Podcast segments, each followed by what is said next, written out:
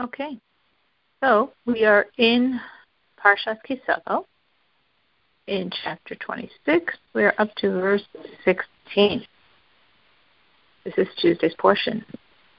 So here we are talking at the end, from the beginning of the portion until today, meaning Sunday, Monday, and Tuesday, we're discussing this commandment of Bikurim, of taking from the seven fruits which the land of Israel is praised in, the fruits of the land of Israel, and taking the first of these fruits and offering it up in the temple, gifting it to the priest.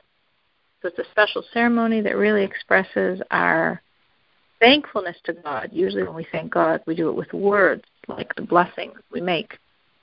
But here, we're actually thanking with an action, which is a very strong thanking, a very strong expression of gratitude for the land and for these beautiful fruits. And therefore, we take our very first fruits and we give it to God through giving it to the priest. It's a very strong expression of our general relationship with God, our general gratitude to God, and in a sense, every Jew is really symbolically also the first fruit. All of us are God's first fruit. So after we continue, finish the act of this offering up of the fruits of God, there are verses we say and after we say these verses, now we finish saying these verses, so now the Torah continues and says to us, commenting, so to speak, continuing the concept of this great act we just did of, of bringing up these first fruits. Imagine the farmer, you know, spends months doing all the work, the planting, the sowing, the watering, the tending, and then when finally the first fruits come, he gives them to God This is a very, very special act showing the Jews total awareness that it all comes from God and total commitment to God.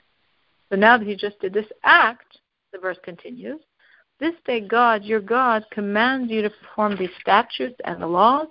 You shall observe and perform them with all your heart and with all your soul. Of course, the question is, what do you mean this day? I mean, this was this commanded quite a long time ago. The Rashi says, the verse says this day to teach us that every day the commandment should be new in our eyes, as if truly today God commanded us, which of course means we have tremendous excitement in carrying them out because it's something new, it's something exciting. As verse says, yeah, something was always done.